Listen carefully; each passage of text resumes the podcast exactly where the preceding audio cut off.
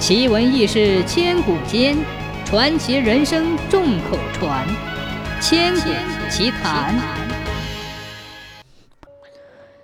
永乐年间，有个秀才进京赶考，因为盘缠不多，路上半吃半饿。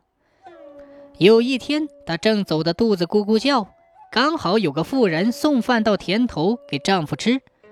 秀才看着香喷喷的饭菜，直流口水，但又怕丢面子，不敢讲，只好装出一副斯文的样子，问一个农人：“啊，请问阿兄，前面多远才有村庄？”这个农夫看秀才的模样，问他吃饭了没有。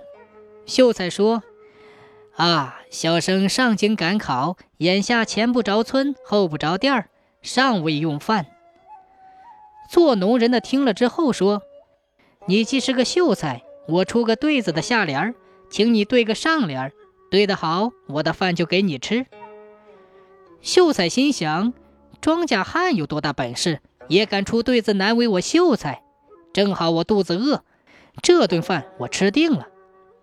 做农人呢，不慌不忙地举着饭碗说：“谷黄米白，饭如霜。”秀才听了之后头都晕了，还想不出上联，只好上路走了。秀才走着走着，走到一个三岔路口，不知朝哪条路走，刚好有个小孩赶着羊群过来。秀才就问小弟：“啊，小弟弟，此去京城该走哪条路啊？”小孩听他说是进京赶考的，也要出个对子让他对，如果对好了就教他走哪条路，对不上来劝他还是回家的好。秀才心想，牧童出对子会有什么难对的，于是就催他对。牧童随口说：“山羊上山，山碰山羊角，山笑笑。”秀才这一听对子又对不上来，牧童嘻嘻笑，赶着羊儿就走了。秀才只好碰运气，朝大路走去。走了几里，看到河边有位老人在钓鱼，上前恭恭敬敬地施礼说：“啊，请问老伯，此去京城应该走哪条路啊？”渔翁头也不抬地问：“客官进京有何贵干呢？”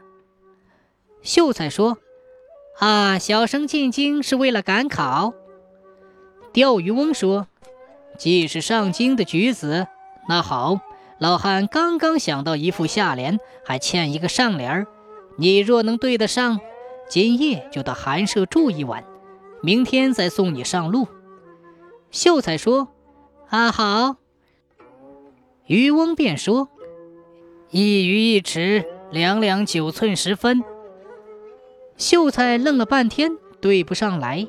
渔翁看他那个样子，就收起鱼竿，头也不抬地走了。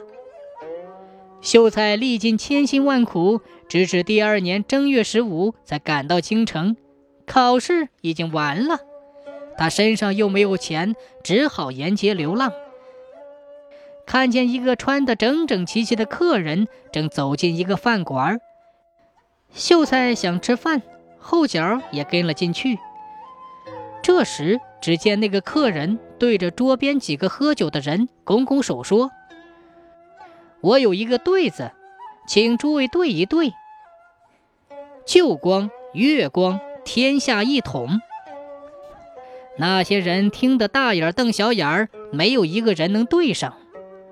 这时秀才突然有了对句，就壮着胆子高声喊：“群乐聚乐，永乐万年。”出对的客人一听好满意，就问秀才是从哪里来的。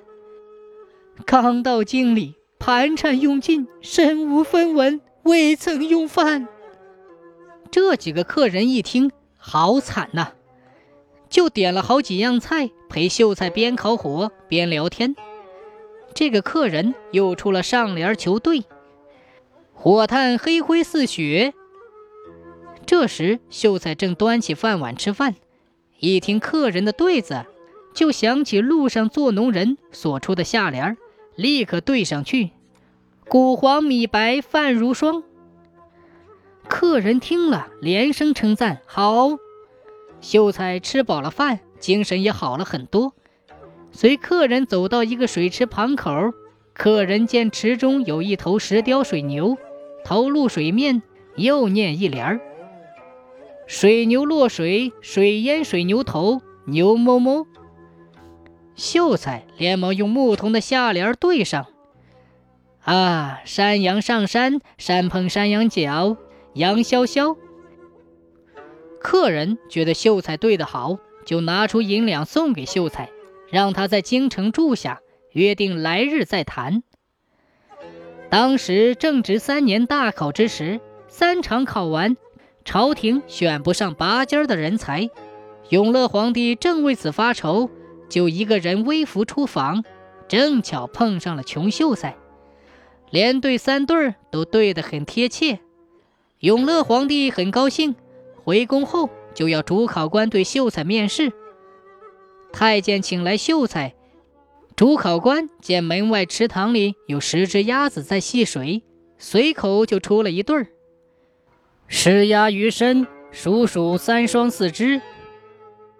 秀才想起西边渔翁的下联，就对上了：啊，一鱼一尺，两两九寸十分。主考官大喜，立刻面奏永乐皇帝。永乐皇帝就钦点秀才当了头名状元。